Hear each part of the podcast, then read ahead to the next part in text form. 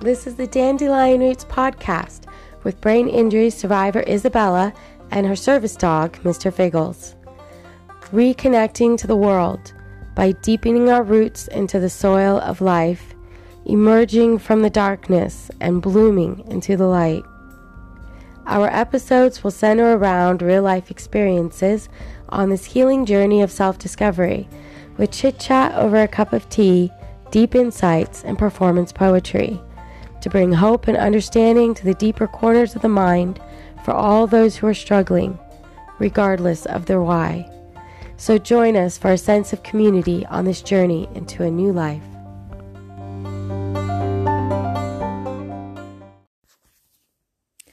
Hello, all my ghosty and ghouly friends out there. I am recording this podcast October thirtieth at two thirty in the morning under a full moon. At the very least, the beginning of the podcast will be recorded at this time. I think I'll have to wait for the sunshine to crest the hills to record the poetry part, since I will be reading from my journal on that aspect.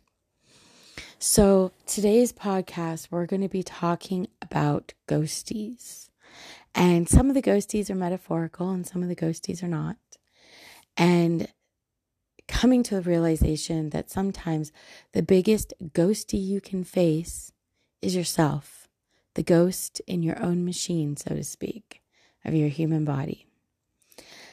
We're going to be touching on subjects today that are going to be considered controversial with the traditional medical industry. So we are going to preface this entire podcast with this fabulous little legal disclaimer that states, I am not a licensed physician. I am not a licensed mental health therapist or a psychiatrist. I am not a nurse, although I do have a two-year degree as a medical assistant that took me ten years worth of science courses, pre-med courses, sociology courses, and language and communication courses as I went through my life as a professional student and raising my little tiny ghosties. Um, so I do hold that, which had a huge emphasis on patient education. Even with that, to state that what I'm going to talk about today is first and foremostly from my personal experience, friend to friend, shall we say. So if you do have questions regarding a very specific health issue for yourself or loved ones, do make sure that you are talking with a licensed physician. If you don't feel that you can have those conversations with the physician you have now, you do have the freedom of finding a new physician that you believe will address your issues. If you need to talk with someone regarding specific nutritional and dietary changes, there are many specialists out there. There are nutritionalists, there are vitamin experts. Um, you've got your functional medicine doctors, which are fabulous, by the way. And so there are resources in the world for you to Google. Google is a wonderful place to find out what you have in your area. Okay, so that is our legal disclaimer for today. And we're going to start out with the heavier conversations. We're going to end it with the uh, performance poetry. Um, and of course, to bring us back up into the light after, you know, being weighed down a little bit, let go of some of those buoys on the hot air balloon. Uh, we'll end today with a power song. And that power song, uh, while it was written uh, for me, by me, gifted to me, however verbiage you want to use, utilize, um, it is also a template for you to write your own power song. So keep that in mind, that you can go through and you can put in the names of your own guides or your own animals or, I mean, your pets, you know, um, ancestors, you know, your, your own deities.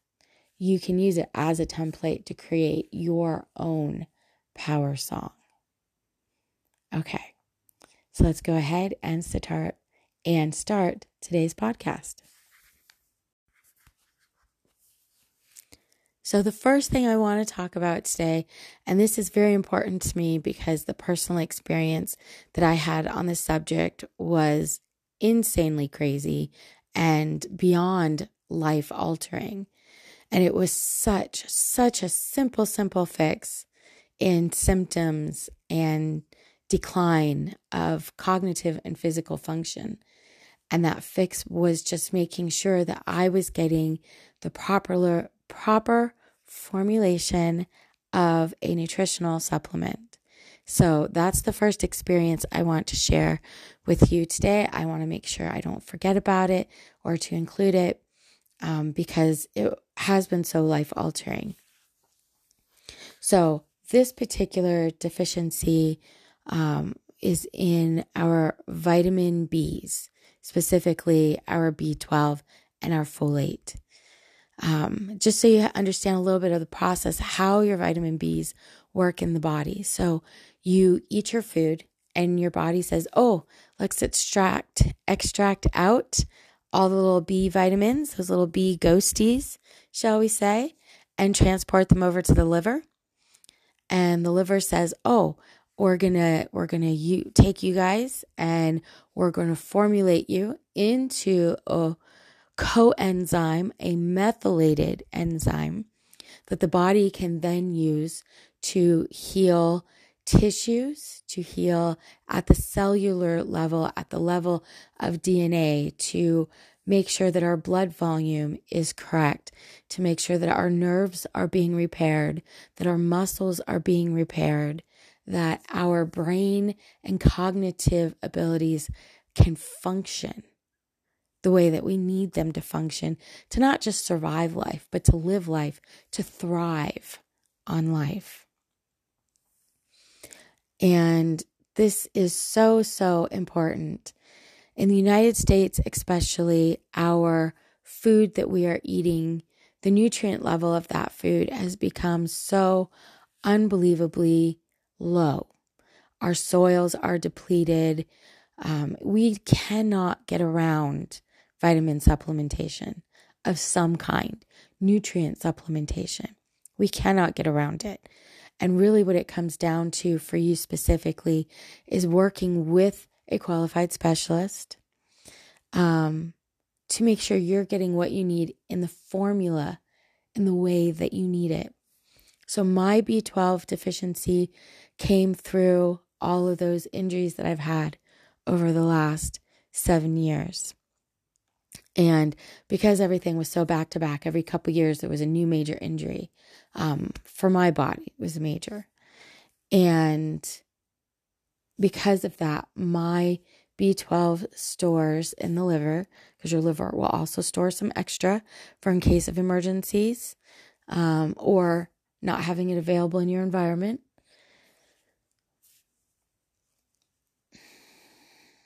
So all of those injuries, you know, my body had to repair tissue, it had to repair bone, it had to repair nerves, uh, muscles had to relearn how to function, brain injury, and I used up all the stores that I had, if I really had enough to begin with.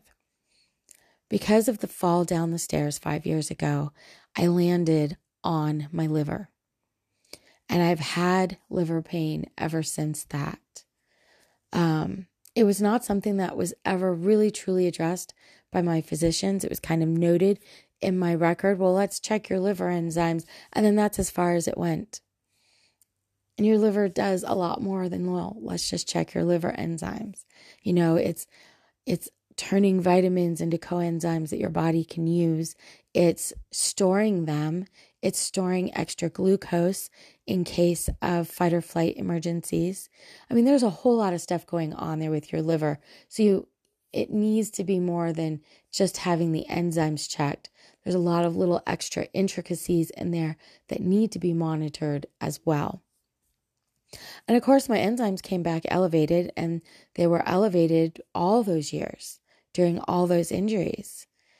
And it was just noted in my file, oh, well, it's not severe enough for us to do anything about. We'll keep an eye on it. You know, has anyone talked to you about fatty liver disease. No? Okay, well, I'm not going to talk to you about it. Talk to you about it either then. That was the attitude that I got, um, that I've had for all these years. And whether it's a genetic factor that my body wasn't um, methylating out my B twelve vitamins so that my body could utilize them, or if it was due to the injury, or if it was due to having so many family members becoming alcoholics and drug addicts over the years that it altered the D N A strands by the time they got to me. There's a lot of different factors that could be taken into consideration as to why your body's not absorbing or utilizing your B vitamins properly. So I want to talk about my experience of what those deficits looked like. I have not talked to anyone in my life, really, besides my husband and my children, about what these deficits looked like. Now that I'm receiving proper supplementation of a methylated B twelve and folate allergy-free supplement, um, I have regained a significant level of cognitive function. It's not perfect. There's still a lot of injury deficits, depletion deficits, um, but I am definitely not where I had been living for the last two years inside my own mind. Um, today's poetry will definitely reflect that. And it was scary. You know, it was very, very scary. Um, my cognitive decline every year for the past several years since that second leg break, that second fall, um, have been monstrous. And over the last year had been very, very quick. I thought I was going to have to give up everything that I had built. You know, I had planned ahead for when I reached this age of mid forties, late forties, early fifties. And I created this beautiful wellness company that I was going to get to the point where this is when it was going to thrive, and this is when everything was going to finally come together. And this was my nest egg for me.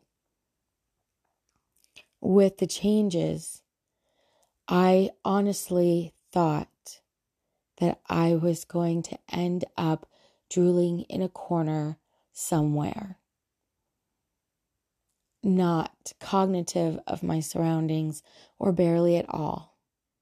This is where I thought my life was going to end up within the next three hundred sixty-five days. That is how severe my deficiency was for my vitamin B's. And the amount of nerve pain that I've had to live with and push past and push through to be able to take care of my own clients. That nerve pain was to a point where I could no longer function, where I could no longer push through, where I could no longer see the light at the end of the tunnel, shall we say. And I got to the point where my mental health therapy visits had to be increased to every single week. And it's a really hard thing to say out loud. It's a really hard thing. Because who needs that, right? Who needs that?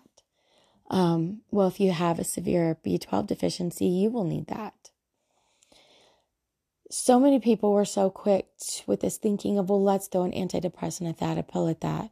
If my body could tolerate that type of medication, I would probably honestly believe that I would be dead by now due to that vitamin deficiency, because it would have been masked over and nobody would have taken me seriously. I mean, I was having a really hard time getting people to take me seriously as it was. But they look at a diagnosis like that, they look at medication like that, and all of a sudden, everything that you have to say about your own body, about your own state of being and living gets thrown right out the window, because what do you know? And this is me. I was trained how to navigate the healthcare system. You know, my skin is whiter than that of my ancestors. So I thought, why, why is this so hard? My insurance coverage is fantastic. I couldn't get the care to save my life. Literally. I envisioned uh, these funny scenarios, like there's, um, oh, I'm trying to remember the name of the comic strip, Far Side, from when I was growing up in the nineties, and I could see a Far Side cartoon of all these doctors standing around me, and there I am, dead on the floor in the middle of them, and them saying, well, I don't understand what happened. Her labs looked okay. She'll get up any minute now. She's going to get up, you know, that they are just standing around and watching me die, because that's where today's modern medicine is at. They look at all these numbers on a sheet of paper. They do not look at the patient. They do not look at what is standing in front of them. It just isn't done. And the only thing, there's so many things that I could say. The point being is I was on the verge of losing absolutely everything because my doctors could not accurately diagnose a B twelve deficiency. And even if they had diagnosed it, what they've given me all those B twelve shots, those wouldn't have done anything because they're not methylated. My liver still wouldn't have done anything. I'm going to take a nice deep breath in right now. Exhale and let that out. And if this part of the podcast has riled up your bile and your inner rage, take a nice deep breath too. So this is why it's so important that you have to listen to your body and that you really need to not mask over your symptoms. You need to communicate clearly with your health care providers. I have to take responsibility in my part on that. I was so ashamed, so ashamed of where my function had gone, of where my mental health had gone, that I left out key components when talking with my physicians. I did. I didn't want anyone to know how far my cognitive state and my mental health had slid until it became so absolutely irrevocably clear that if I didn't, I would lose everything. So I am going to take responsibility for that part, because we cannot feel ashamed when we need to ask for help. And if we do feel ashamed, then we need to work through that, because that is a huge ghosty barrier between you and your care. Okay, so that is what I have to say on that subject. If you are feeling depressed, if you've had lots of injuries back to back to back, if your body doesn't feel like it can go anymore, if you feel so exhausted that going to sleep at night terrifies you because you might die. If that's your biggest fear, is you might die in your sleep. If you are worried that your loved ones might be trying to poison you, or that people are trying to poison your food. These are the things to look for when it comes to a B twelve deficiency. You know, we hear about, oh, vitamins, vitamins, vitamins, right? And we think, oh yeah, what do vitamins do? This is what vitamins do. Vitamins make sure that we are able to function and live and thrive. We cannot live without our vitamins. So figure it out one way or another. Get professional help if you need to. See a specialist. But as we come into winter, especially in the northern climates. You know, I'm in Colorado, so we got our first snow yesterday. And that's going to affect vitamin D levels. High altitudes are automatically low vitamin D levels. Um, we're going to see a lot more of S A D, you know, the seasonal affective disorder, I believe is the long words for that. And as we come into this, and to a certain extent, loss of community, as the snow has us all wrapped up warm and snuggly in our own homes and not in community lodges or longhouses, as many um, of our indigenous ancestors would have had. That we need to find other ways to bring community in. We need to make sure that nutritionally we are not deficient. We need to make sure our vitamins are where they're at and that we're supplemented properly for us as individuals. Um, it is so, so important. I cannot express enough how this is your life. And you only get one. Okay, on to the next subject.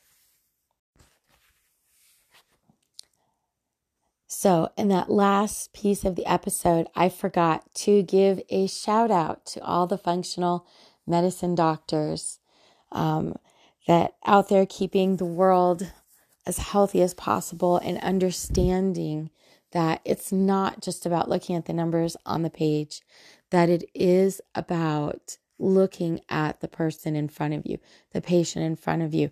Can they function? Can they live their lives? And so I have so much gratitude and so much thanks for the functional medicine neurologist that I had found.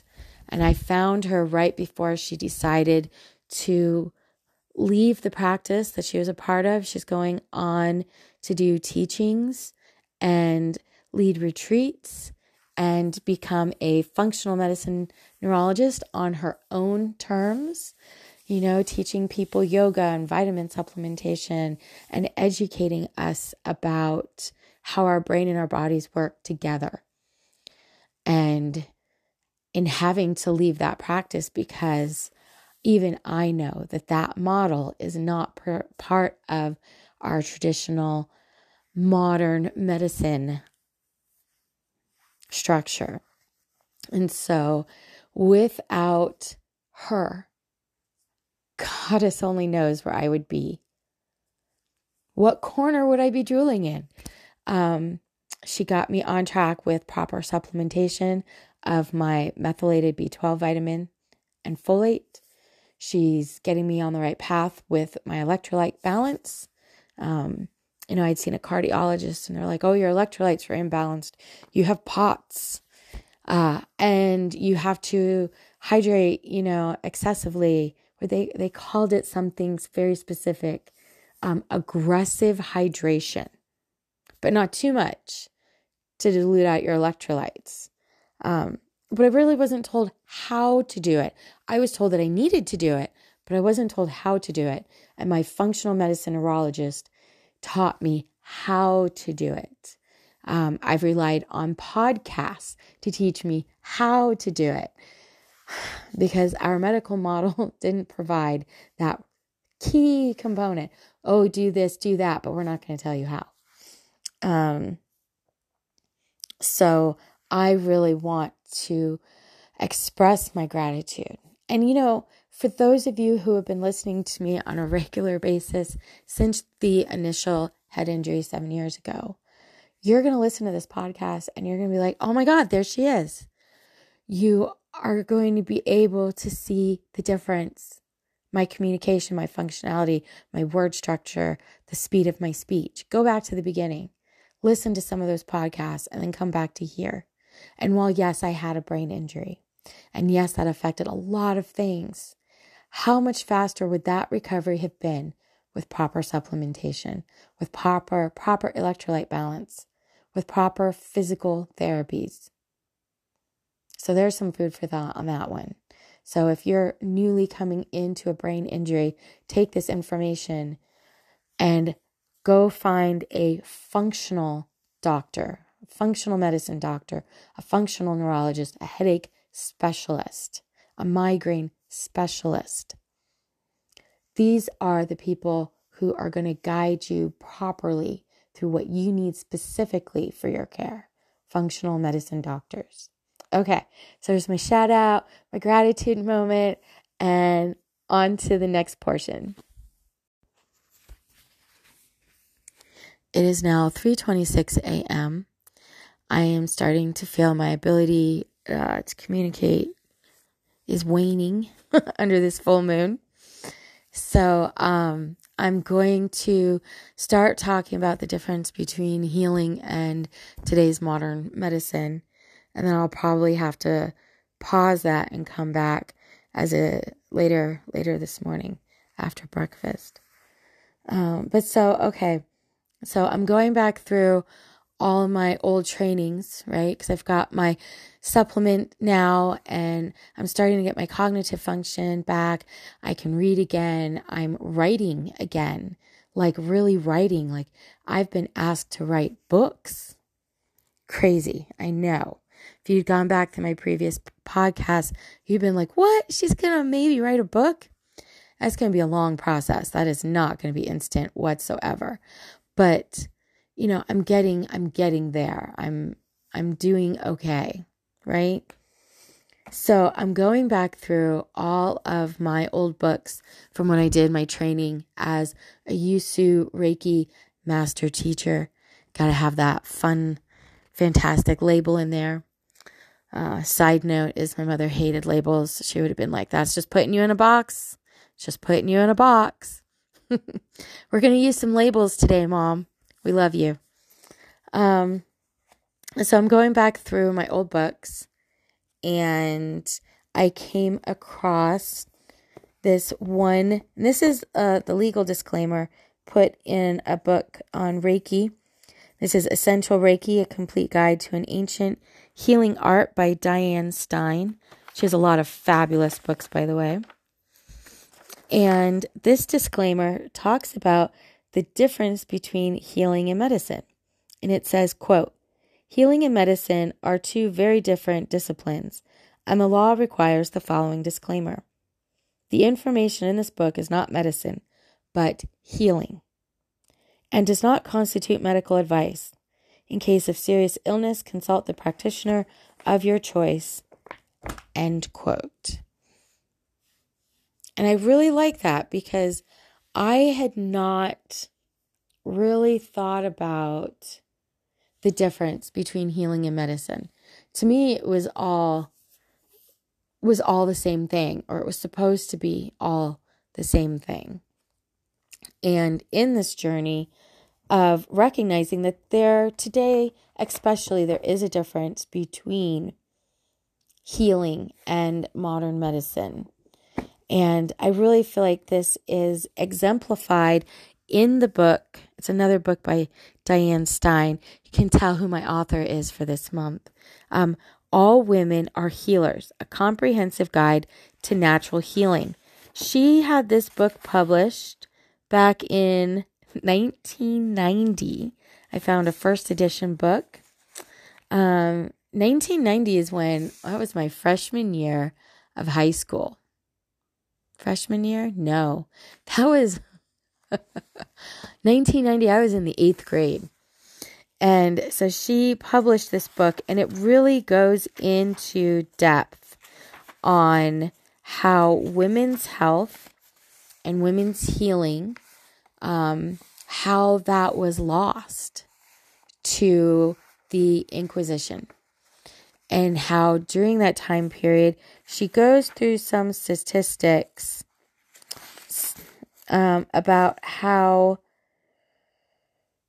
four million women, if I have my number correct, four million women were massacred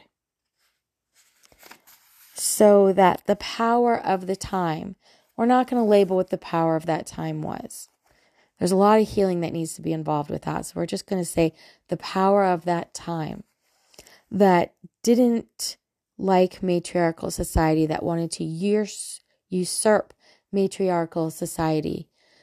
The only way to do that was to essentially destroy the women and the structure of the matriarchies. And um, with this book, I've learned that so much of that structure fell within the women's system of healing. That was the center of matriarchy society, was women as healers. And it's hard to read those statistics. You know, I mean, that's a, that's a massacre. That's not like, hey, we've decided, you know, we're going to have a little war and we've decided that we're going to label you witches because it's easier to get people behind us and behind our banner if we paint you as being evil and um, subversive, um, as we if we paint you as, quote unquote, the other. You know, that quote unquote witch, that witch in the woods mentality. Um, you know, something to be feared, something that's evil, something that's not looking at it as this is primal, this is this is all-inclusive care. This is, we know the medicine of the human body, specifically the women, the woman's body, through cycles of birth and through cycles of um, starting menstrual cycles and going through motherhood, um, going, in, you know, through menopause and all these basic, basic things that women cannot find healing for in our traditional healthcare model, in the United States at least. I can't speak for other countries. I can only speak to my experience in the United States. This care is crap. Um, you know, I've been learning more about women's history, and not that I haven't been learning this whole time of my forty-six years on earth. You know, it's amazing that no matter how much you learn, there's always still so much more to learn, so many more intricacies and depth and nuances. Um, so you have to keep going back through everything. But so I'm lo- going back through, excuse me, voice box is going. Um, I've been going back through care. I've been going back through uh, women's health issues. I've been going back through the history of women. You know, when did all that start? When did we lose contact with our bodies, with our most primal selves, with our ability to live within our body fully and to fully understand its process?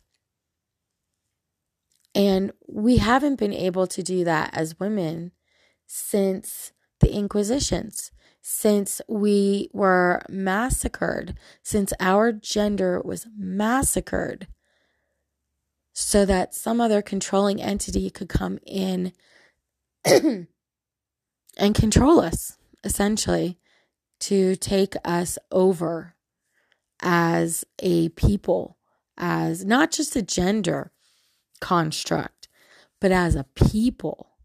They came in and they destroyed everything that represented women and women's health and women's power. You know, my sociology classes between,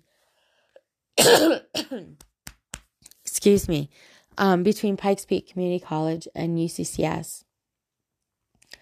Um, those sociology courses, in learning that if you want to go into and war on a culture to take their land, to take their resources, um, to take their people, you do this through starvation. You do this through erasing their culture and their identity. You, they, you do this through, um, essentially obliterating any sense of self, any sense of connection to their greater culture, the greater people, the greater purpose. And this is what was done during the Inquisition. And this conversation is so important right now at this time of year on October thirtieth, um, as we are coming into what is considered to be the witch's time. And we have these images of witches' faces, you know, green faces, oversized noses, distended jaws, hunched over figures. And this figure that has been so commercialized, this represents the torture, the torture, because it was nothing less than torture, of what women endured during those trials of the Inquisition to prove to the community at large that women were less than, that women weren't worth anything, that they could be killed in the street. And it was perfectly okay because they were evil, because they were witches. And going back through that history over this last week, you know, my first thought was they weren't witches. They were women and they were healers. And they were midwives and they were our medicine people. And what the Inquisition and what that massacre did, if anything, was to create witches today. And oh, that's going to be a controversial statement, I'm sure, for a lot of people. And every time that women stand up for themselves, whether it's reproductive rights, healthcare rights, um, owning property, our ability to vote, we are constantly shamed for not knowing our place in society. I had a friend tell me that um, one of our government officials that has been elected into place went out and made a public statement Um, this year about how it is a woman's duty, an American woman's duty, to provide children for our country. And this is why they repealed Roe versus Wade. That we had no business going out and having abortions because it was our duty to bear life for our nation. I'm not going to get into naming names in this podcast. Google it. Google is a wonderful resource for a lot of things. Um, but it's this thinking, it's this way of thinking that women are still witches, women are still bitches, that we don't deserve what we ask for, what we demand for, which is so simple. It's civil rights, it's human rights, it's humane rights. It's the right to heal, to heal our bodies, not just go in and cut out uteruses and ovaries that were perfectly healthy because it's more convenient than going through menopause, or because our doctors don't want to admit they don't know what's wrong with us. And when our uterus starts to manifest that dis-ease in the body, that it's telling us you need to heal your body. First thing doctors want to do is, oh, well, this is cancer, so we're going to remove everything.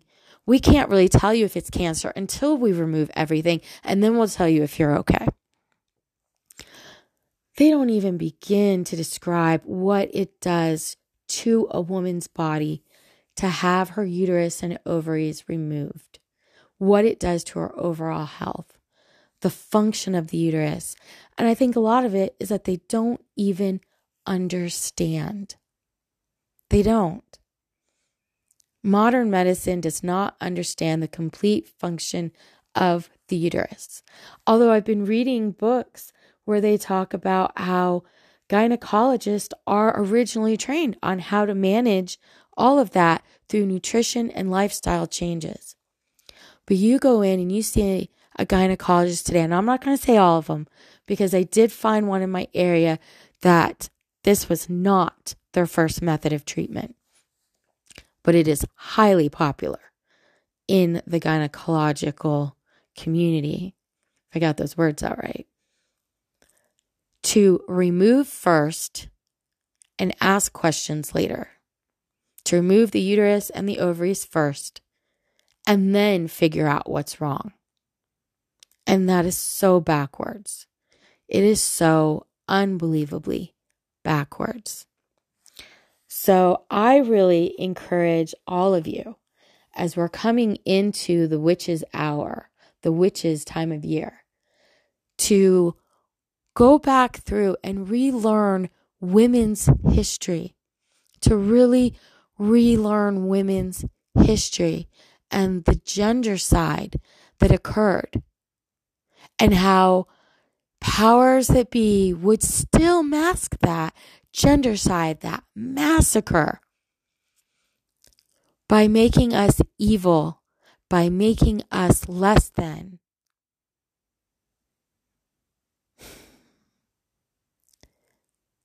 And that is not okay.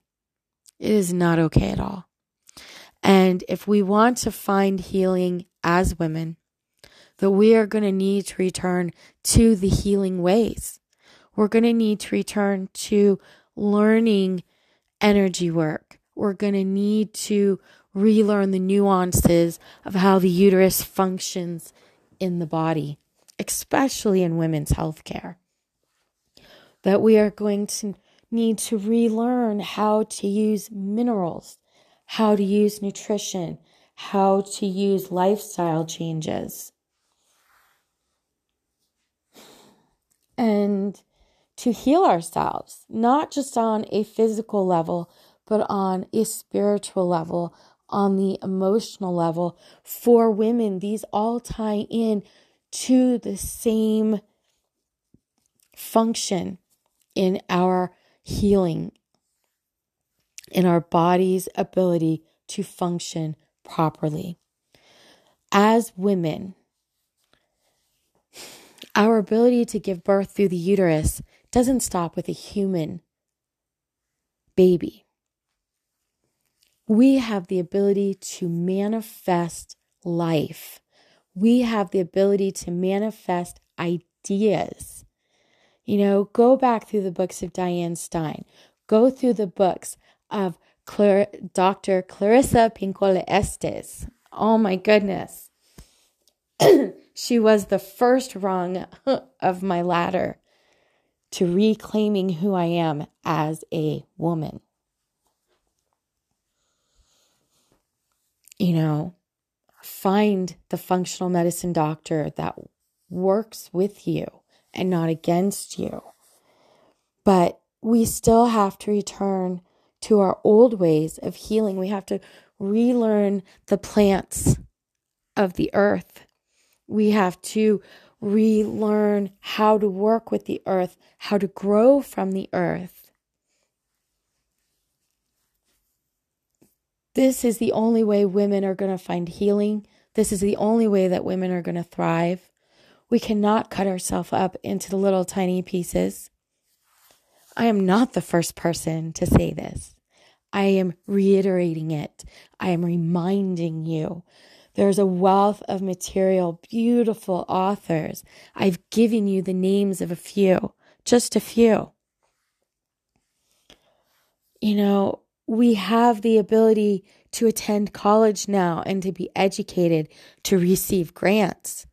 And while so much of women's life is still in the dark ages, is still in the medieval era, when it comes to our quote-unquote modern medicine techniques, I had found um, an article about how the tools of women's healthcare and gynecology have not changed since the times of medieval torture.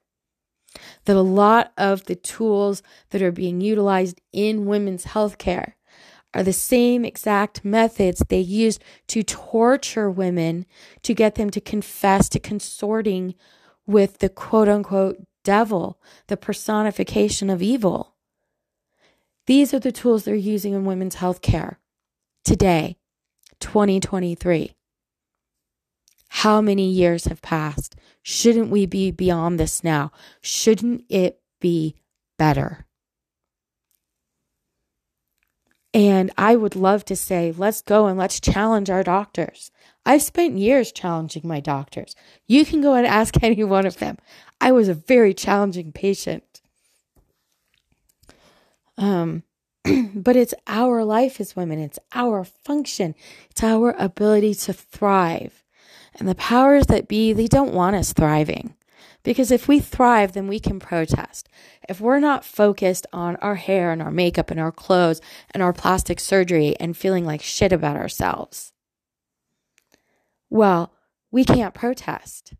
Did you know that the pockets that are like non-existent in women's clothes originally started out so that we couldn't hide protesting pamphlets in our skirts and in our pants to hand out to our other women friends and our community and our neighbors? That's why we don't have clothes in women's fashion, or that's why we don't have pockets in women's fashion. You know, if we are so focused on how can I be better than the woman next to me, this whole competition, competition, competition, then we can't come together. We can't come together and we can't demand change. And I would like to say, if we came together and we demanded that change, it would happen. That is not a guarantee. I'm not saying that we still don't need to do it. What I am saying is that is not a guarantee. And the only thing that is a guarantee is that in coming together in community, we remember to each do our own individual work, to work through our traumas with our mental health care providers, with our clergy members, to become healthcare providers, to become clergy members, to become educated, to become doctors. You know, we don't have the same barriers for our education that we used to have when our healing was originally stolen from us. Because that's exactly what it was. It was stolen from us as women. Our ability to take care of ourselves, take care of our sister, our mothers, our grandmothers, it was stolen. And this makes me think of my own mother. You know, officially, officially, she died from COVID. But COVID is just the last step of what killed her. It's just the very, it was just the very, very last step. That was it. Um, with my own experience this last year and looking at how, how my mother had been in behavior and symptoms since her thirties, since her thirties, which means it was probably there in her twenties too. Um, but since her thirties, because that's what I really remember seeing it. Although if I go back into memories, there are memories where it surfaces and I'm in first grade. So obviously this wasn't something that just cropped up in her thirties. This was a lifelong challenge for her. But she had a lot of symptoms of very severe B twelve deficiency. And her doctors didn't pay any heed to her either. And she had injuries and she had surgeries and she had a multitude of things to heal from. And she was so fed up that she left the tradition, modern, or the modern medical model altogether. She lost so much hope, she left it altogether. She had health conditions that she should have been taking medication for. She was severely hypothyroid. Um, her doctor wouldn't treat her for it. And she was terrified that she'd get hooked on pills. And, oh, it would be the end of the world. It would be the apocalypse. And then where would she be? She wouldn't have the pills she became came dependent upon. But then she also didn't take the steps necessary to heal her thyroid naturally either. And that compromised her heart function. It compromised her lung function. Her B, vitamin B twelve deficiency also compromised her heart function and her lung function. It compromised her mental health. It made her so paranoid in doomsday scenarios that in so many ways she lost her sense of self and purpose for living. Now, she made sure she was very involved in our community. She took care of um, these beautiful, you know, her beautiful neighbors. And I guess there was um, a house of a house of um, elderly nuns. Um, I like to affectionately call them my mother's little old ladies. I don't know how they would perceive that comment, but, um, you know, she made sure they were taken care of. And she spent a lot of time doing that. And that was how she moved forward in life. But she didn't take care of her physical body. She worked on her spiritual body and she worked on her emotional body the best she could. And now understanding what it feels like to have those deficiencies, I understand the struggle of what she had to do on a daily basis just to get out of bed, just to stay alive, to barely exist. And she put herself in service of others. And anyone who knew her and knows me and is listening to this podcast right now would be shocked to hear what I have to say. And it's the same kind of shock that happens when you find out that that person that was always happy and never sad and always upbeat and always optimistic committed suicide.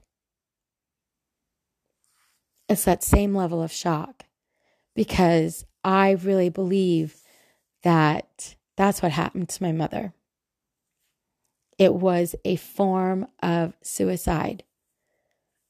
And even with all my training, because of my own deficits that nobody caught um, during the height of those deficits,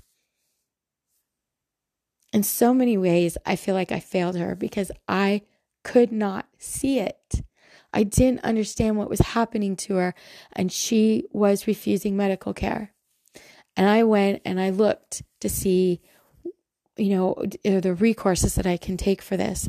And because she wasn't old enough to be considered a threat to herself, the changes that she made were considered quote unquote lifestyle changes. I didn't have a legal recourse. There wasn't anything, and she wasn't, she wasn't listening to me. Her lack of proper nutrition and medical care is what allowed COVID to kill her. It is what allowed COVID to take her last breath from this earth. But it was only the last step of the process. And we cannot ignore how she got to that last step. And she is not the only woman who is fighting this battle. She's not the only woman who has lost this battle.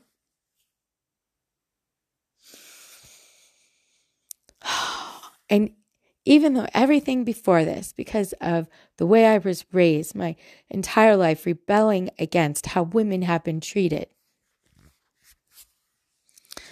I was, I mean, I created, I structured my entire wellness business with my clients around women's empowerment. And after seeing what happened to my mother, understanding now more fully how she got there, it makes my voice stronger. It makes my voice want to be louder, shouting even. Because this is the struggle that every woman endures every day.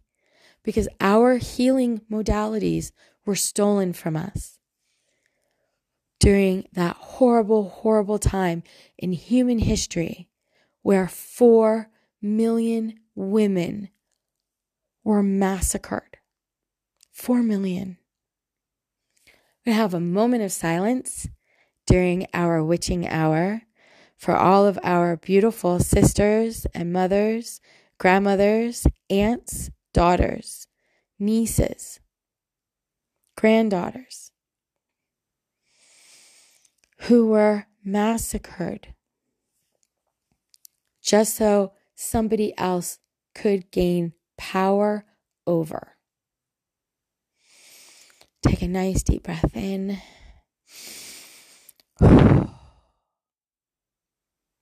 Take a nice deep breath in. And we're just going to have a moment of silence. Because the history of those women, it is our history. It is our intergenerational trauma of every woman. Because this didn't just happen on one continent. It happened across the world.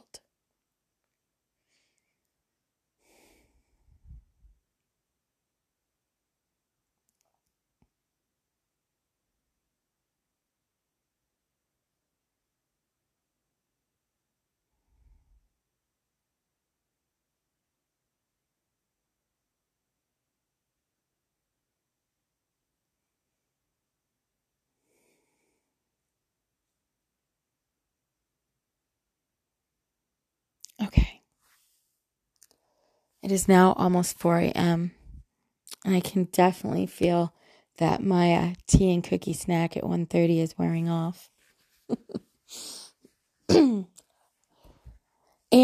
we've been talking about this particular subject matter for the last thirty minutes, and oh, I'm sure I could fill a six-hour lecture hall with this information, but um, this is where we're going to take that nice deep breath in, and we're going to recognize that this is something that women are still taught to be ashamed of, is our own power and our own ability to heal ourselves and our communities. And I'm encouraging all the women out there and everyone who supports women, because this is a joint effort. We cannot do this alone. I don't care how many people say women can do this alone, because we can't. We need help from everyone else in the world who supports us. We need help to accomplish this and to make these changes permanent. We need encouragement. So I'm not just telling you to go out to do it. I'm going to give you the how to do it, okay? We need encouragement from our spouses, from our children, from our fathers, from our grandfathers, from our uncles. We need encouragement and empowerment from our ancestors. We need it from our descendants. We are the ancestors of tomorrow, and we need to frickin' act like it. We need to be something that our descendants can look back on and say, I am proud of them. This was the turning moment for when healing became accessible to everybody on the planet, so that the modalities of women's healings came back to life and to thriving. I want my descendants to look back and say, this is my ancestor. This is the ancestor that I call upon when I need to feel empowered in my life. But we need help doing this.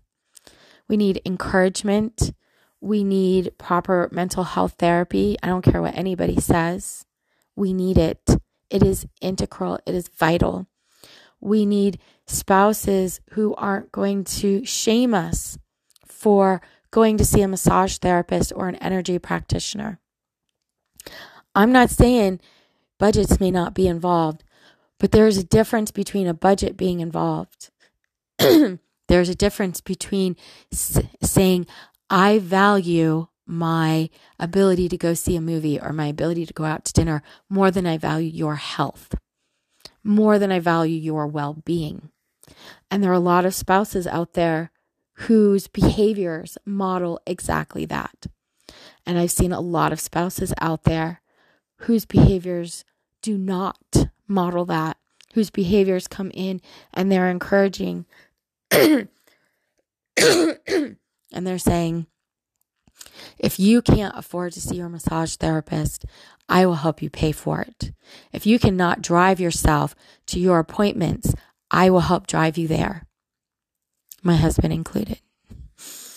Um, this is the level of help that we need. We need We need people out there making laws that give women autonomy over their bodies and their well-being and their health care and their healing. We need women's healing methods to come back, but we need them to come back in a way that is affordable and not focused on consumerism and capitalism and how do I drain this person of their entire life savings and then not properly instruct them on the method. So we need to make sure we have more qualified teachers out there to teach Reiki healing, to talk about the use of minerals, to talk about the use of crystals and energies, which is not woo-woo. Go, go look at your science. Go look at um, metaphysical sciences. Look at string theory sciences. Look at what they're finding true to be the structure of the universe today, that we didn't have equipment to take those images. We didn't have the ability to see those things, and we see it now. So this is not woo-woo. Science has proven all this. But we need instructors who can actually teach it properly. We need instructors. We need people to become teachers is what we need. Women need, women need more teachers. And we need to be instructed properly. We need to have financial access to that education. We need to have people help us create networks and communities for women. Without this, without these vital components, our world will not survive. There are so many powers in control. And they say that we don't need women to thrive. We do not need the earth to thrive. We do not need women's ability to create and manifest life to thrive as a race, as a species. Because I guess race isn't the right word, is it? As a species, as an integral component of this planet. And our current model is not sustainable. Women need to be supported. We need to be supported. We cannot be swept under the rug. We cannot be shamed for being women. It is not fair. It is not okay. And this has been our struggle for thousands and thousands of years. Matriarchies have not existed since the beginning, since the beginning of our history. Her story needs to be publicized. We need the world to be better, and we need to be more, and we each have to start individually and come out into community. We need helpers to get past barriers between us and other women. Women were separated out, our sisters stolen from us, pitted against each other in competition. And they use this through class. They use this through money. They use this through color. And they separated us out.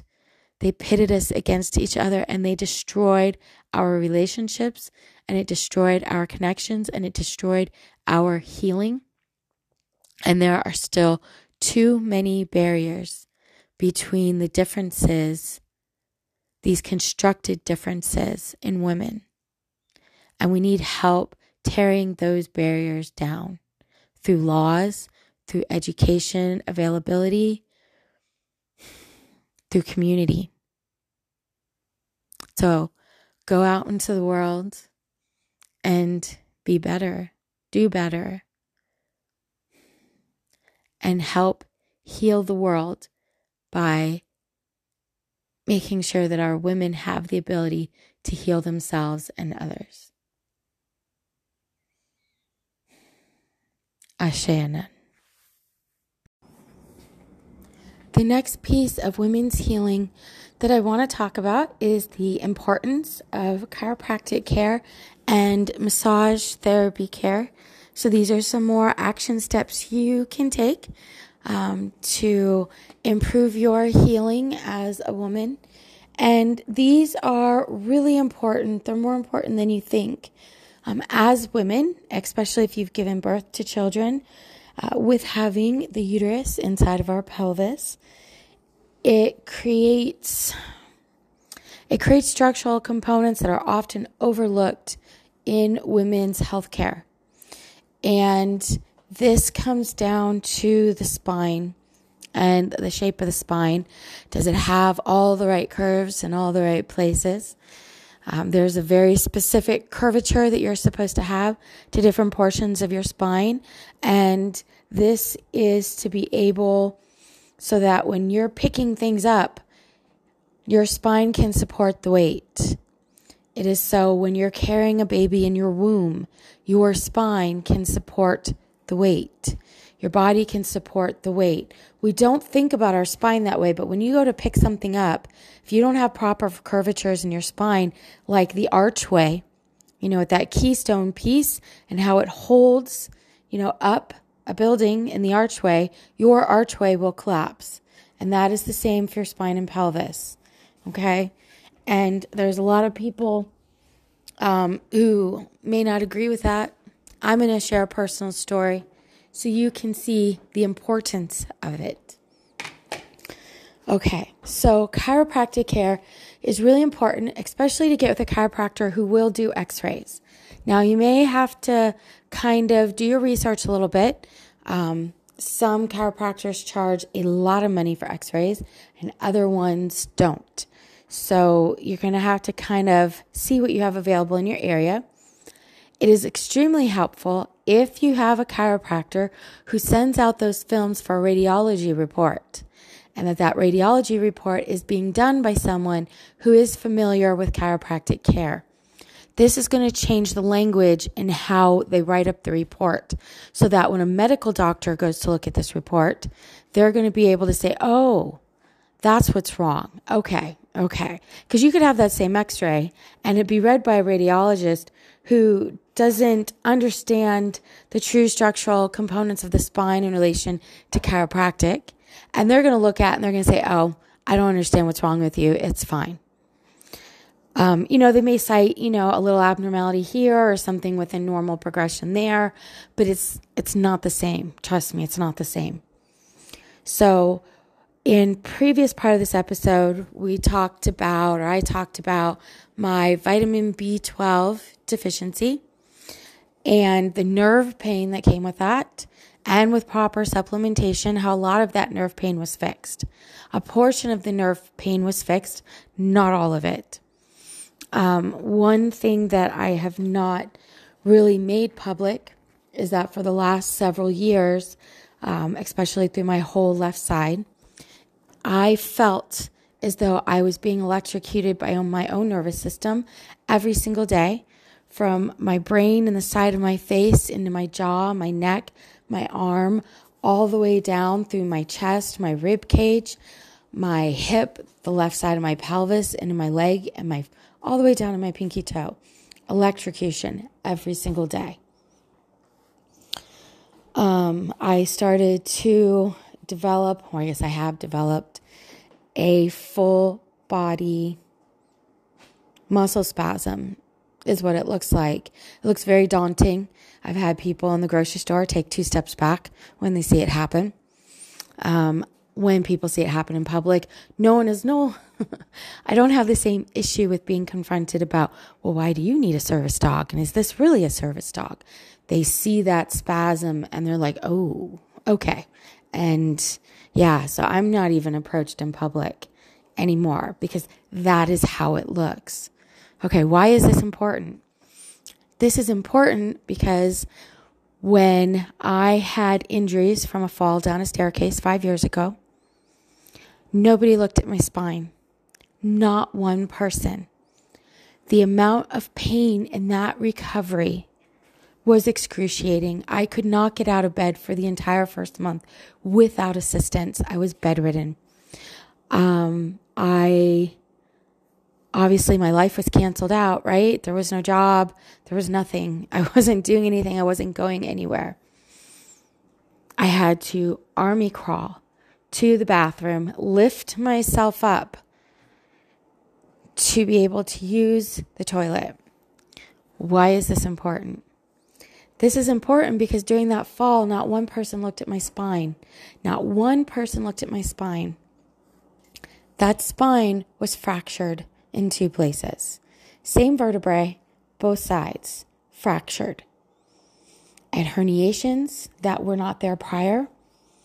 Um, because I have been receiving chiropractic x-rays every so many years, we were able to go and look back and be like, no, this was not there before. Okay? So this is where my pain was coming from.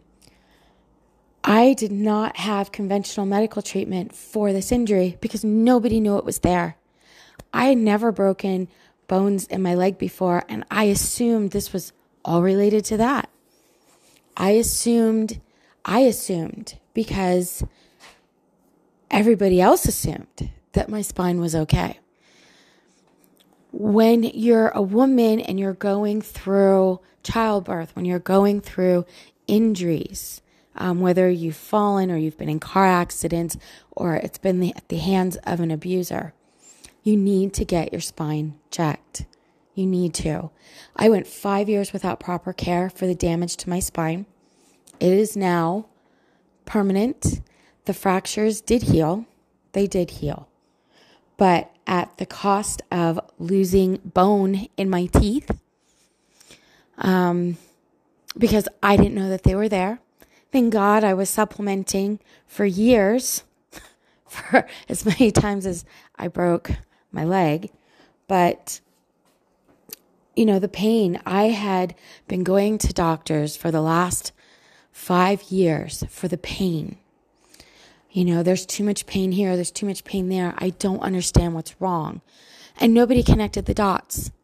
Still nobody for a five-year period. Nobody. Even then they knew about the fall and how many times I broke the same leg. Nobody looked at my spine. Not one person. Um...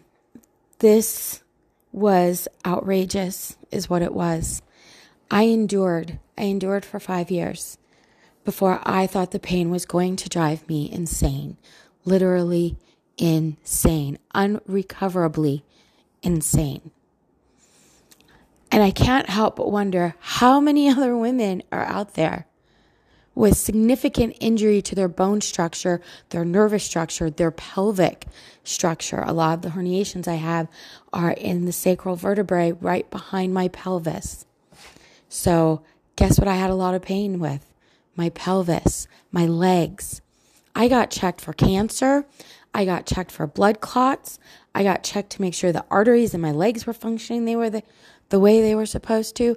I got checked for everything under the sun. I went to cardiology when my blood pressure was unstable. They diagnosed me with POTS. They said, you have a problem with your electrolytes. He said, I've never told anyone this before. You need to increase your salt. Because my blood pressure would plummet. It would plummet. My body couldn't sustain it when I was standing. And then my body was like, whoa, it's not supposed to be that low. Would rev it right up. Really, really, really, really high. And that came with its own set of complications. I went to every specialist under the sun. Um, gynecology, the first gynecologist I wanted to go to. Oh, this is cancer. It's cancer. Let's do the most painful procedure possible. We're not even going to talk about pain meds that you're going to need for that procedure, but we're going to do it. And, and then we're going to tell you whether or not you're dying. But not one person looked at my spine. I had to find a new chiropractor. I had to pay out of pocket, out of pocket. I have fabulous insurance, covers x-rays at one hundred percent. I had to go to somebody outside the modern medical system. I had to pay cash for my x-rays because I did know enough to know that this was not okay. It had to be somewhere and we were going to find it. And that is when, that is when it was found. So Uh, yes, I have proper supplementation now. I have proper physical therapy care now. But the time lag in getting those proper treatments is going to leave me with physical disabilities for the rest of my life. And, you know, you're like, oh my God, that's like awful. That's awful. But that isn't me. There is, there are a lot of women who suffer from a lot of things. Nobody is looking at how pelvic stability equates to blood pressure stability in a woman. For women whose blood pressure is too high or is too low, for women being diagnosed with POTS, especially after a fall or an injury, nobody is looking at pelvic stability or at spinal stability in a woman and what it means for her overall health care.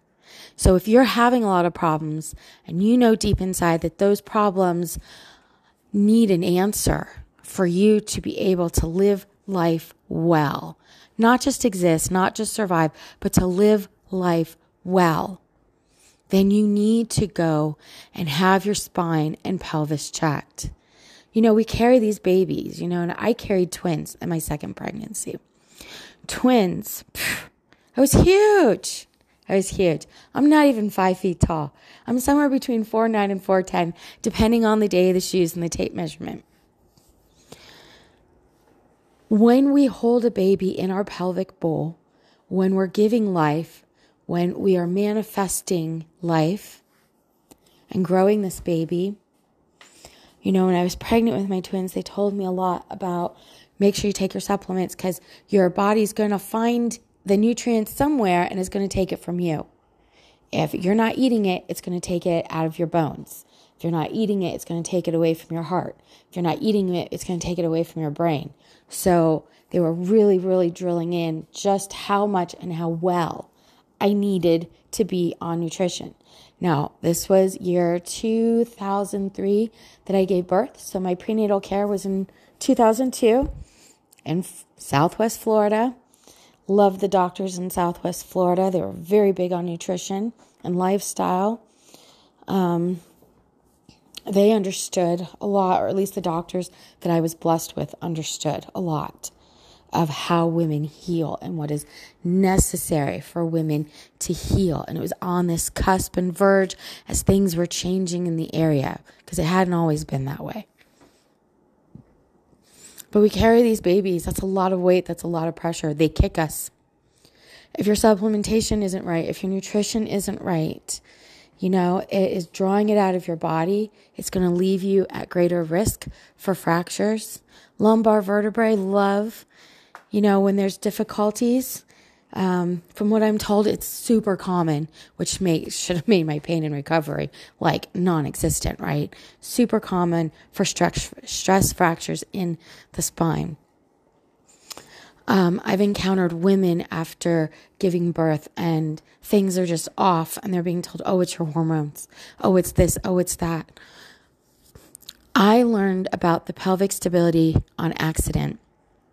I was in so much pain from the new um, physical therapy regimen for my spinal injury. I was in so much pain that I dug through my closet until I found an old S I belt that I had got for something. And it's just a simple, you know, elastic strap with Velcro that goes around your hips or your low back. Um, it just kind of helps hold everything together. And I started using that. And when I started wearing that on a regular basis, my blood pressure stabilized. Blood pressure that hadn't been able to stabilize for years stabilized. It was no longer too low. It wasn't jumping up to be too high as a form of compensation of being too low. And that's when I realized that pelvic stability of the bone structure, you know, sometimes we need that extra little help. We need that extra little support. As I'm doing more of the physical therapy exercises, as I'm doing more of the specialized chiropractic care for my spinal injury, which means no twisting adjustments anywhere along my spine, we're utilizing what's called the Thompson method. Um, and so that's that's utilizing stretching. Um, there's a special stretchy table, especially through my sacrum. Um, has made a huge, huge difference. I can't even begin to tell you how much nerve pain that this has relieved. Um, and the use of an activator to get the, the muscles to release so the bones will release. So, you know, it's not like, it's not, It's not those hard, twisting, pulling chiropractic adjustments that are out there. Um, it is effective. It gets things to move. You know, you do have to combine it with your own stretches at home and physical therapy.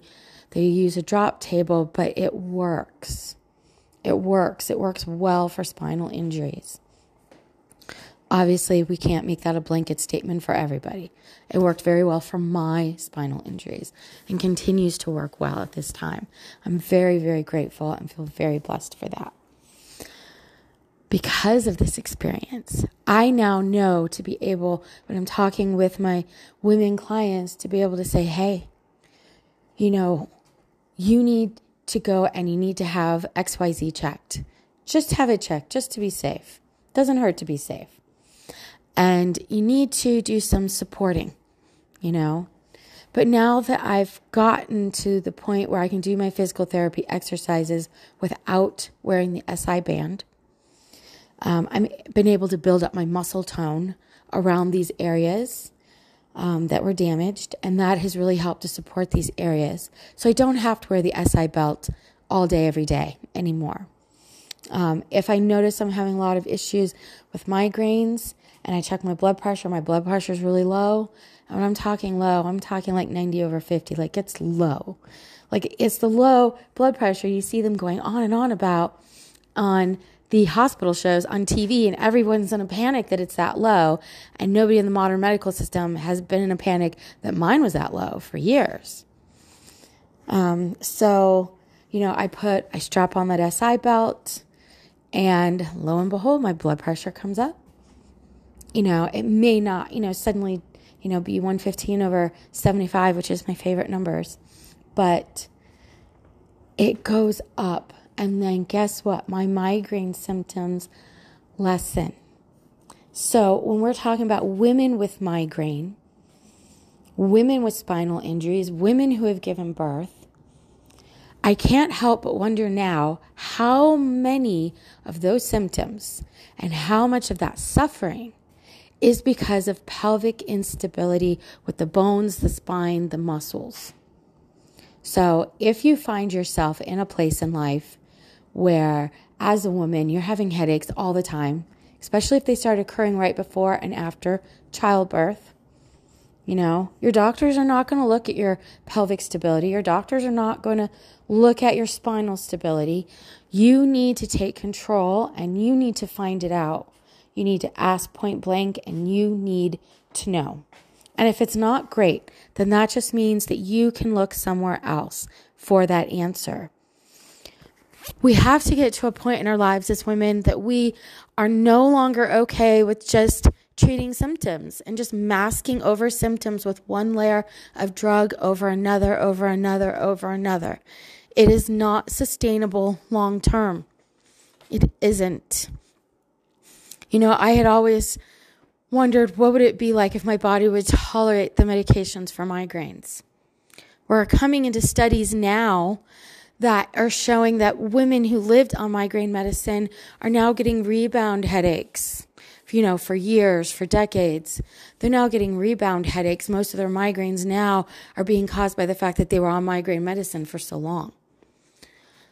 And now I'm like, oh, so I had to monitor mine through nutritional intake, electrolyte intake, fluid intake, uh, lifestyle changes, employment changes. I had to upend and, and overhaul every aspect of my life to be able to live well with my, regardless, let's put it that way, to live well regardless of my disabilities. And, excuse me, sorry. Um, you know, I had to make a lot of changes. And those are now the changes that doctors who have read the studies, because not all your doctors have read all the studies. Don't feel bad if you show up to your doctor's office with a printed, printed handful of studies. You know, make sure they're scientific, make sure they're peer reviewed, you know. Um, but yeah, show up. Don't feel bad about showing up with the studies because most of the doctors aren't looking at them anyway. But the ones who are, the ones who are, are now trying to get women to make lifestyle changes.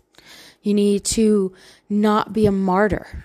You need to make the other people in your life pull their own weight. You know, there's, you have to be able to relax. You have to be able to decompress.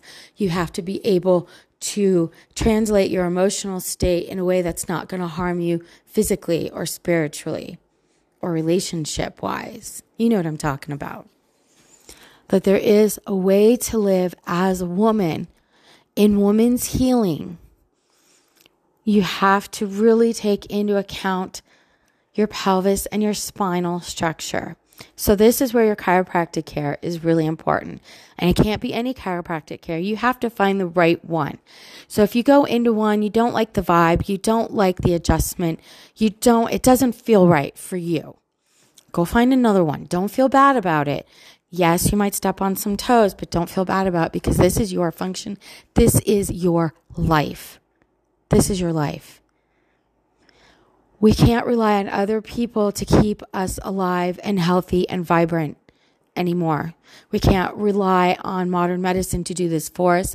Modern medicine was never designed to do this for us. As women, we have to rise up. We have to rise up. We have to take control of our own lives, of our own healing, of our own well-being. Nobody is going to do it for us. Patriarchal society, and I've worked so hard not to say that word in this podcast. Um, the powers that be, let's put it that way.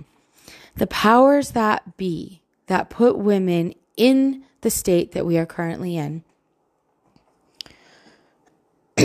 those powers are not going to encourage us to get better. They're not going to encourage us to heal. Those powers stole our medicine as women. They stole our healing. They stole our modalities. And it's time for us to rise up and to take them back, to take back our own lives. And I feel like the witching hour for the year is the perfect time to talk about it. It's the perfect time to bring awareness to it and to get our butts in gear. Winter coming through, especially if you're in a northern climate with snow, is a wonderful time to start going to your library, reading books, reading your Kindle books. If you can't get out of the house, if your disabilities pretend, prevent you from physically going to the library. A lot of libraries now do digital books that interface with your Kindle app. So you can do that. There's a lot of online classes you can take now that weren't there before, in women's healing, classes on the pelvic structure, classes on um, how to heal with Reiki, classes on all the different pieces and components that were important, that are important and necessary in women's healing. It's at your fingertips now. Didn't used to be, certainly wasn't in the nineties, but it is now. There are no more excuses.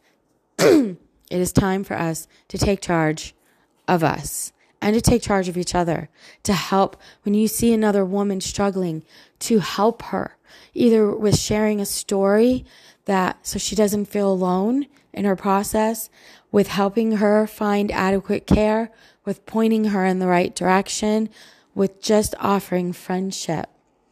We have to build that community between each other. It is so unbelievably necessary. We have to do it. So I'm also going to talk about why massage therapy care is so important for women, okay? We can't go and start moving all those bones around with chiropractic care and not address the muscle tension, okay? Um, I worked in a chiropractor's office for years and years, worked in more than one. I managed the second one for a, a good portion of that time. And in all of that, I got a lot of extra training. Um, that one chiropractor, she was, she was an interesting person. Put, put that at that. But I learned a lot. I learned more from her about spinal structure, nervous structure, body structure, and women's healing than I would say that I've probably learned from most of the mentors in my life who were supposed to be teaching me those kinds of things. And um, so she taught me, she's like, you know, we get the bones moved around, but then the muscles are tight and they just want to pull the bones back. Is that muscle memory, muscle memory. So our muscles get really tight and then the bones get pulled out of place. But now our muscles have been in, been in that location for so long that when you go to move the bone back, your body is saying, oh, no, no, no, that's not in the right place. It is in the right place. But the body has been out of place for so long that it can't tell the difference anymore. And so it pulls that bone right back out of place. It puts it in a dysfunctional state and it says, that belongs here. That belongs here. So you have to address the muscles.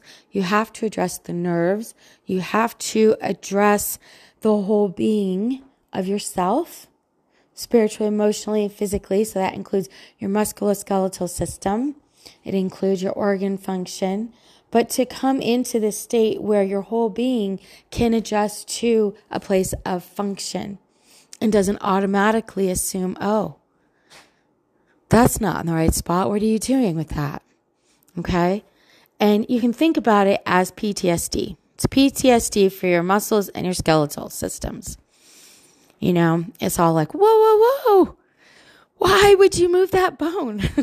Why would you put that there? You know, it's a very dysfunctional way of looking at what reality is supposed to be, what reality is supposed to look like.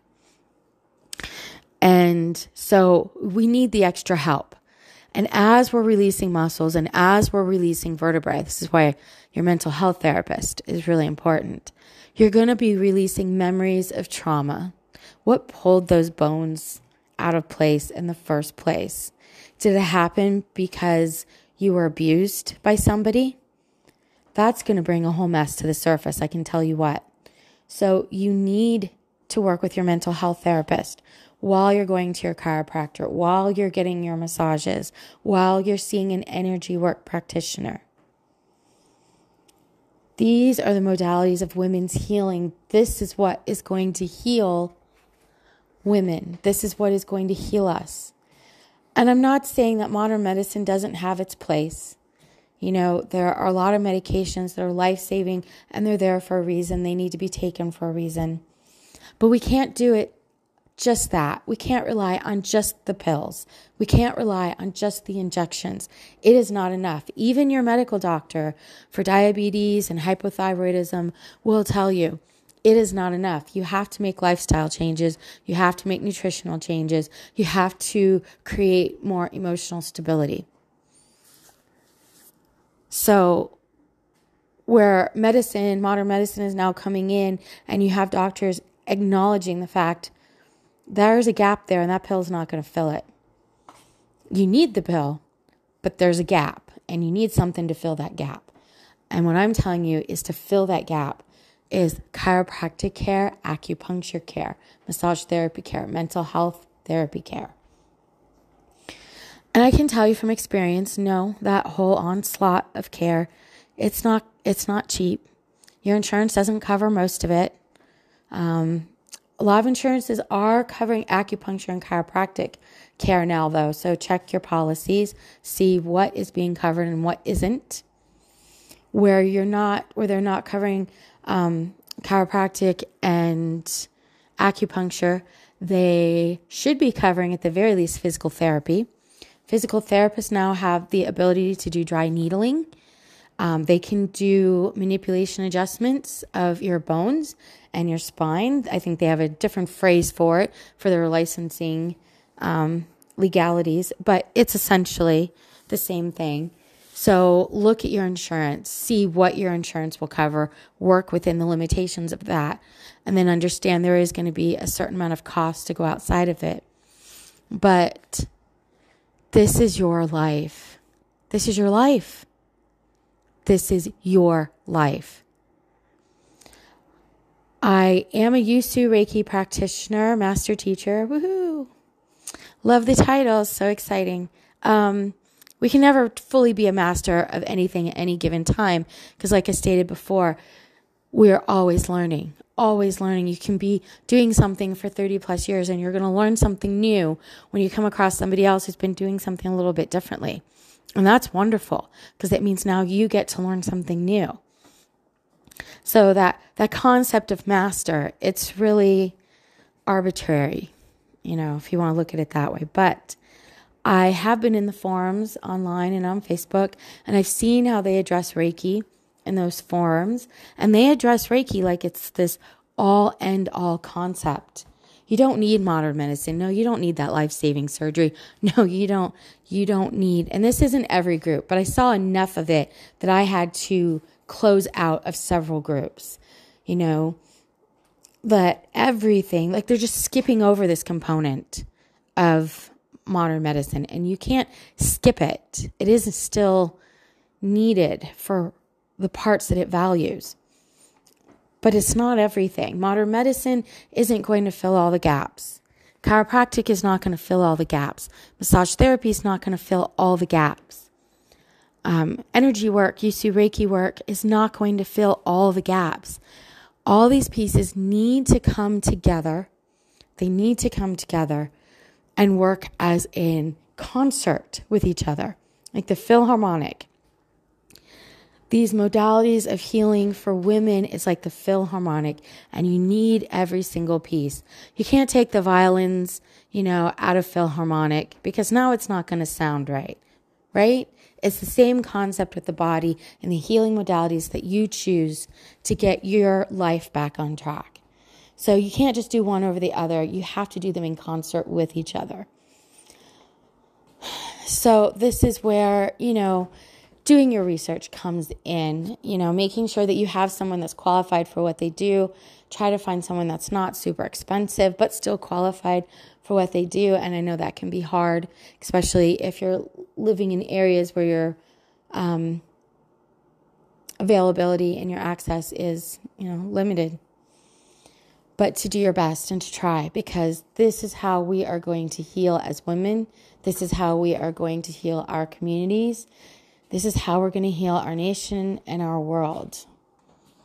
And I know it seems super simple, but when you are fully functioning, when you are able to address more than surviving every single day, this is when women have the energy and the ability to build their communities and to outreach to others who have fallen through the cracks, to outreach to others who don't have the same inner resilience.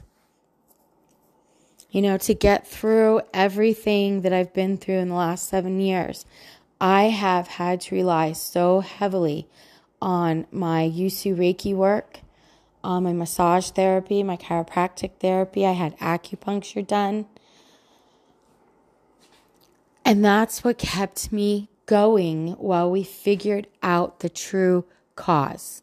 While we figured out the reason for all the symptoms and not just layering it pain med upon pain med on top of it, not just layering and N SAD above, upon N SAD upon N SAD on top of it. Thank goodness, thank goodness my body doesn't tolerate those kinds of medications, because if it did, if it did, would we have ever found the cause? And if we never found the cause, what would my life look like now? Would I even have one? Because I can tell you, I remember, I remember those deepest, darkest moments during the recovery of all of that, when I was smack in the middle of it. I remember the comments that I was told by the medical industry. I remember the pain that I was in. And if we hadn't found the real reason, I wouldn't be functional to the point that I am. And I most certainly would not be able to give back to my community. I would not be able to speak up about what women need for healing. I would be sitting drooling in a corner, or I would be under the ground. Those, it was getting to the point where those were my only two options. So when I say that we have to rise up and heal ourselves and each other, I mean it, because I lived it and I know it.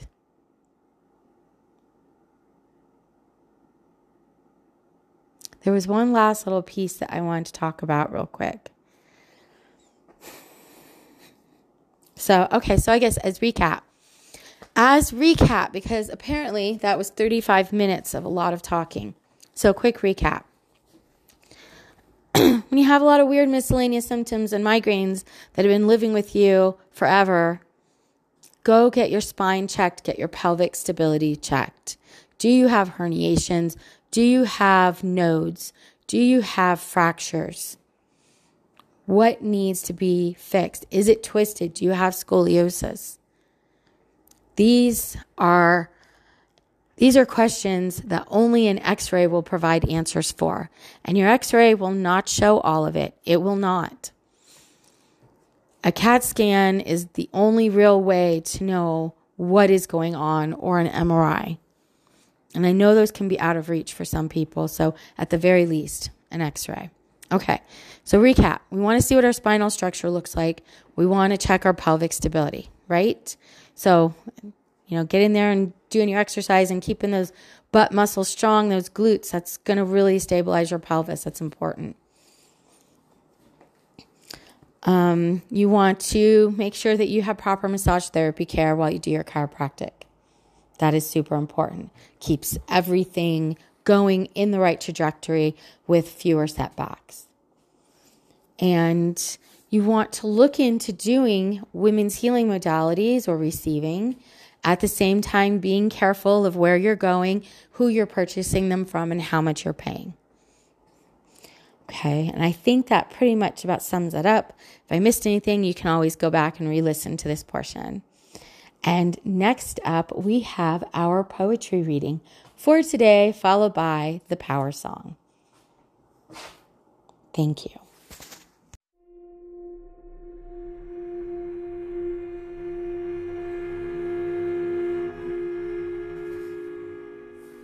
Oh, the webs we weave by the moon's shining light, forever singing, forever spinning, tales of love, sorrow, glory, and fortune. But careful we must be to not get caught in the story of illusion as we spin. Spin, spin, spinning, a delicate dance of the tiniest proportions, watching each step purposefully, a beautiful grand design of moonlit threads, a net cast wide overhead. The vibration of every thread linked to our dreaming within our beds, ready to sound the alarm if intruded upon, as we weave our destinies within our dreams, heads tilted back to see the stars. Oh, how high we must climb upon the tree to travel world upon world upon world. We must remember to hold our silver thread tight within our grasp, lest we are lost forever to the dreaming tree. Free floating from one adventure to the next, never returning home or awakening from rest. Oh, we must be careful the webs we weave, strong and brave, pure and true, by the moon shining light, we must return. From full to dark and back again, we spin, we spin, we spin.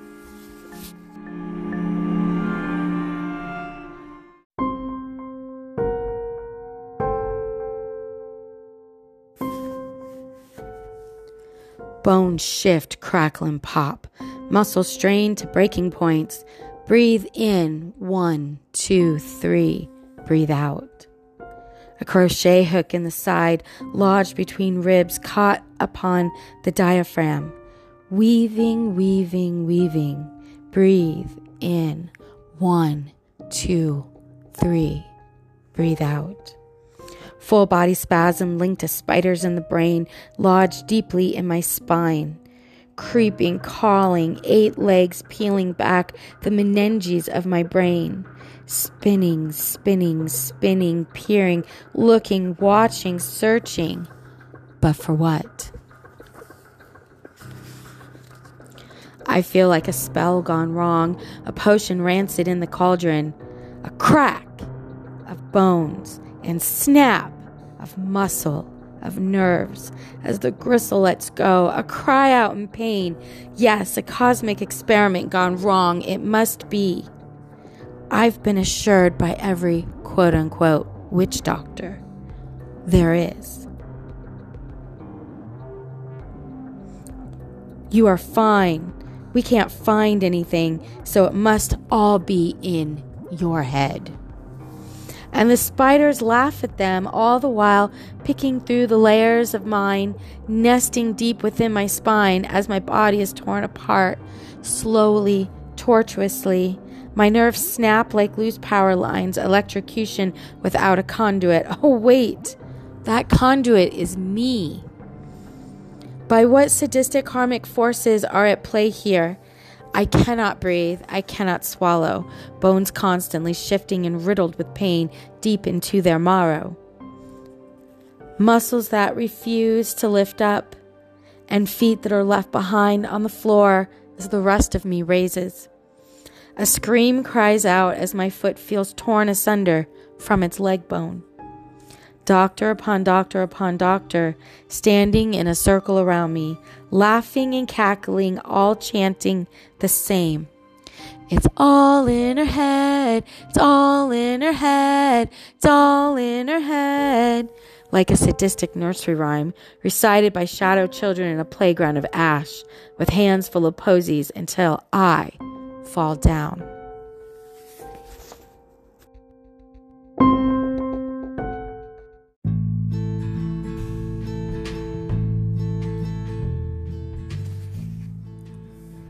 I can see you. I can feel you within my mind's third eye. Humming, singing, picking, sprinkling. Herbal remedies of days gone by. Are you of my blood or just a helper passing by? Teach me what I need to learn to restore my body and save my soul from the torments and ravages of humankind. I can see you, I can feel you, just out of step with my time. Not quite a shadow, not quite here, and not quite there. We must create a space to meet between the lines, so I can learn to nourish my body and feed my soul with the herbal remedies of days gone by. By dandelion roots and daisy chains, by pinch of mugwort and a smidgen of vervain, by peppermint crowns and cinnamon sticks, orange peels and thorns of clove, by a sprinkle of salt laced with poppy. There is so much more I do not know. So meet me in a sacred space of our making, in between the lines. I beseech thee to teach me. Let us hum and sing together for however long we need to be, so that I may learn how to travel, how to heal upon the dreaming tree.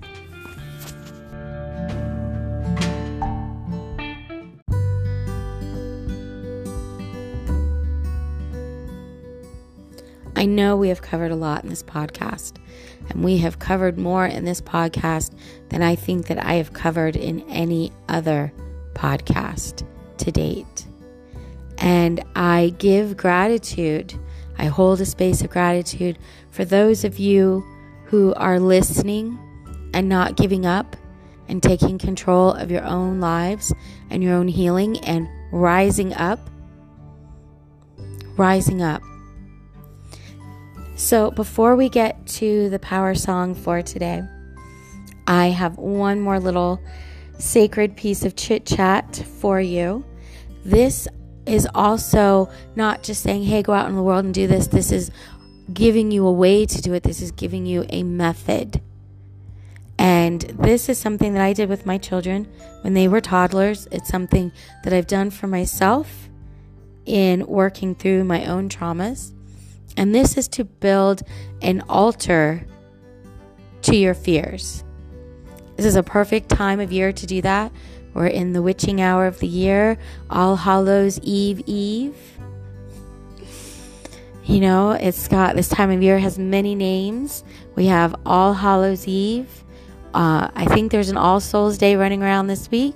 We have Halloween, we have Samhain, we have the Day of the Dead.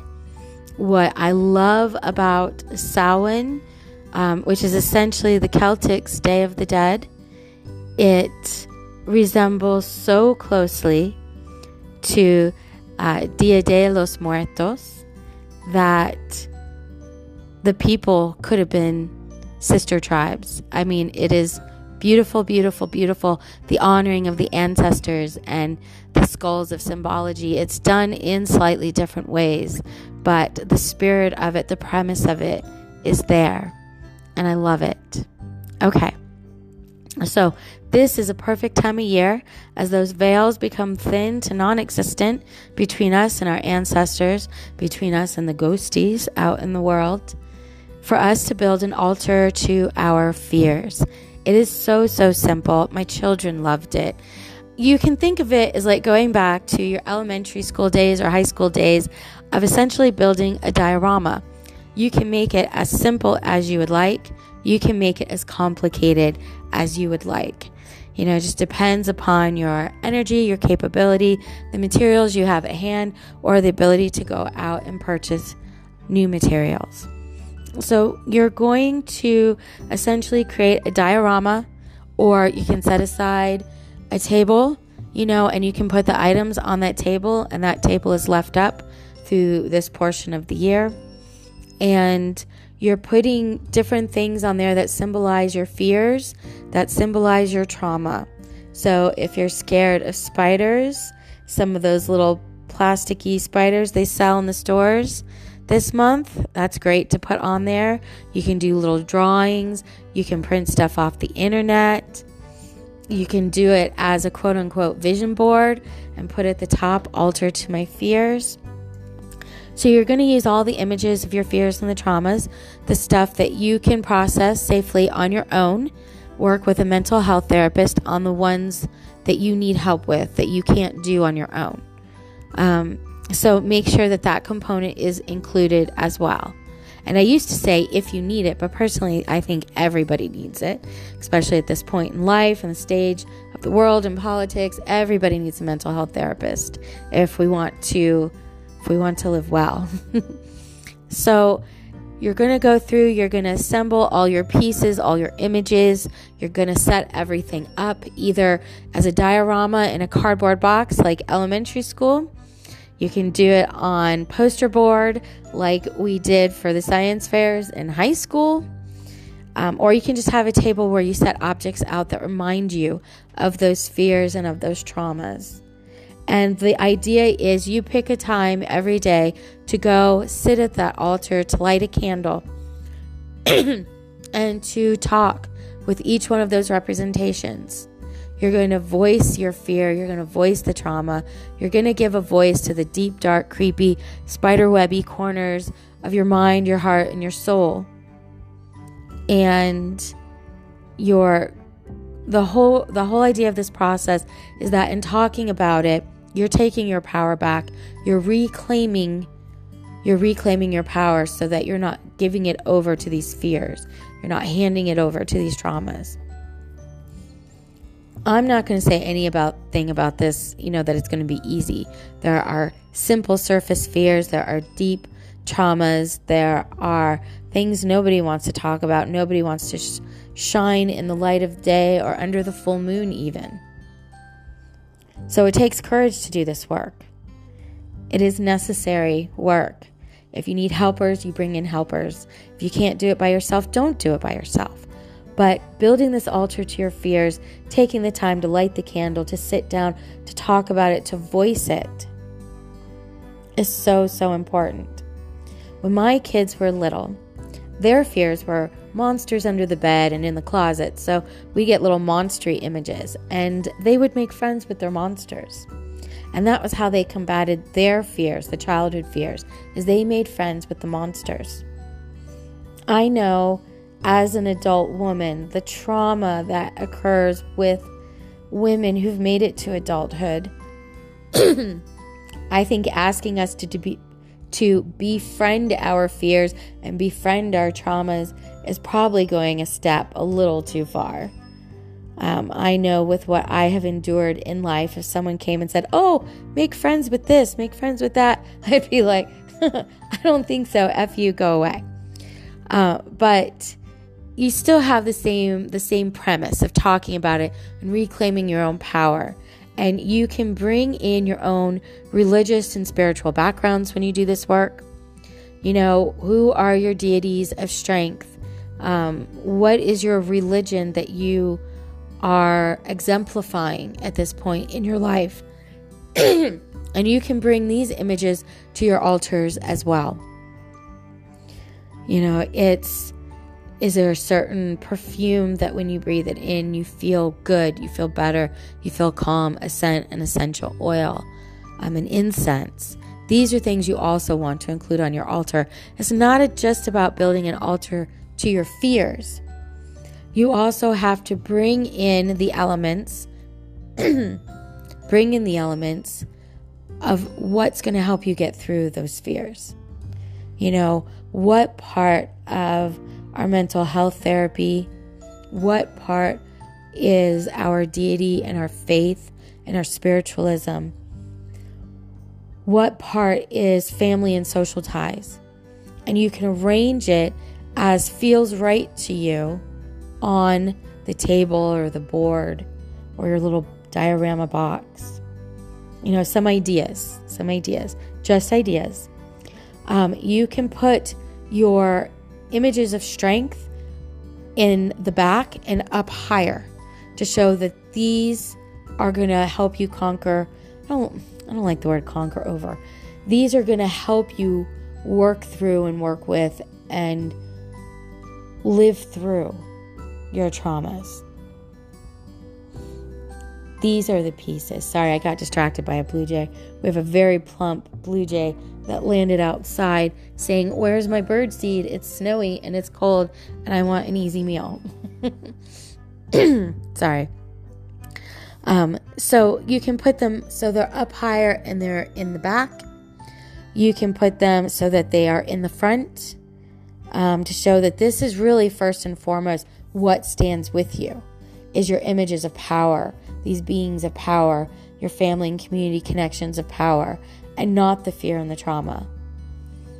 Um, you can divvy up, you know, we put the trauma on the left side, we put our support system on the right side. You know, do what feels right to you. That's the most important part. You, if you have a little diorama, you can act out a little scene, you know. I try to take the violence out of the scenes. You know, you don't want to see Buddha stamping out a spider.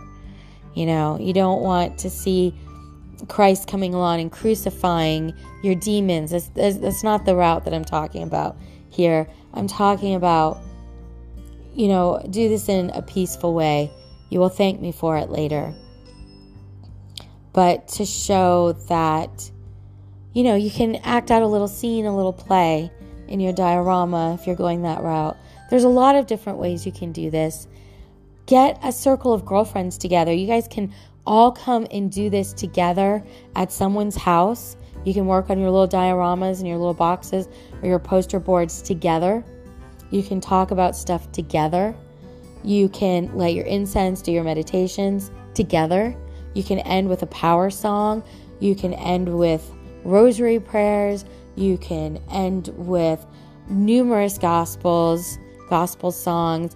You can do it from any pantheon. You can do it from any religious background. You don't need to do it alone. Bring your girlfriends together. Um, if you don't have any, go out and make some friends. Obviously, this is not the first thing you're just going to say at the get-together. Hey, let's do this. You know, build some rapport first. Build some trust. But this is the idea. Build that altar to your fears. Bring in your community. Know what your support is. Do not forget your faith. So the first part of this podcast, we talked a lot about what to do for physical healing for women, and that all of that ties into our emotional and spiritual healing, and it does. And then we've got some performance poetry in there to kind of be like, okay, this is giving a voice to the experience in a way that's artistic and meaningful, gets the point across without it sounding so uh, woe is me, I guess, and transforming the pain and the experience into something that can help other women to not feel alone, that can help other women in our community. And that this podcast has definitely been very women-based, and for a reason. So next up is our power song. Stay tuned, because this is the song that is going to lift us up. It's going to drop some of those buoys on our hot air balloons so we can lift up higher and feel lighter, to feel enlightened, and to give us energy and action and purpose to bring healing to ourselves and to the world. And to remember that this is a framework that you can use to create your own power song. You can do this.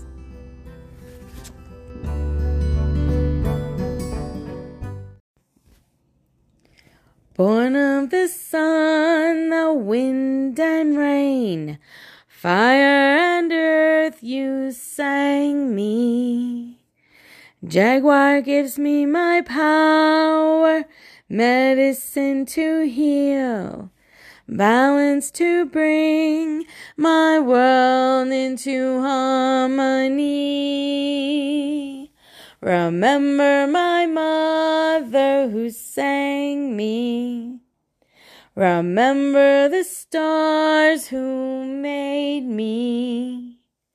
Remember my power, let the Great Spirit guide me. Little big medicine wheel. Little big medicine wheel. Born of the sun, the wind and rain, fire and earth, you made me. Wise bear gives me my power, medicine to heal, balance to bring my world into harmony.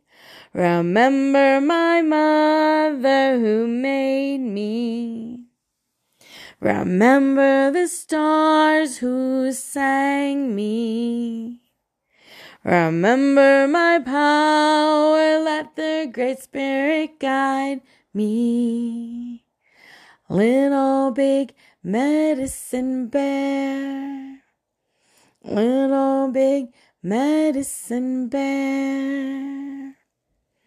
Born of the sun, the wind and rain, fire and earth, you sang me. Owl spirit gives me my power, medicine to heal, balance to bring my world into harmony.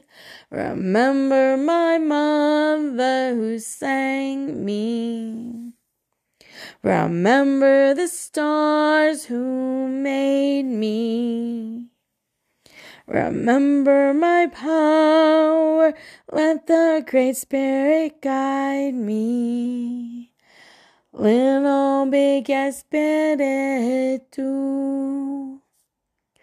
Little big espiritu. Born of the sun, the wind and rain, fire and earth, you made me. Dear heart gives me my power, medicine to heal, balance to bring my worlds into harmony. Remember my mother who made me. Remember the stars who sang me. Remember my power, let the Great Spirit guide me. Little big dear heart. Little big dear heart.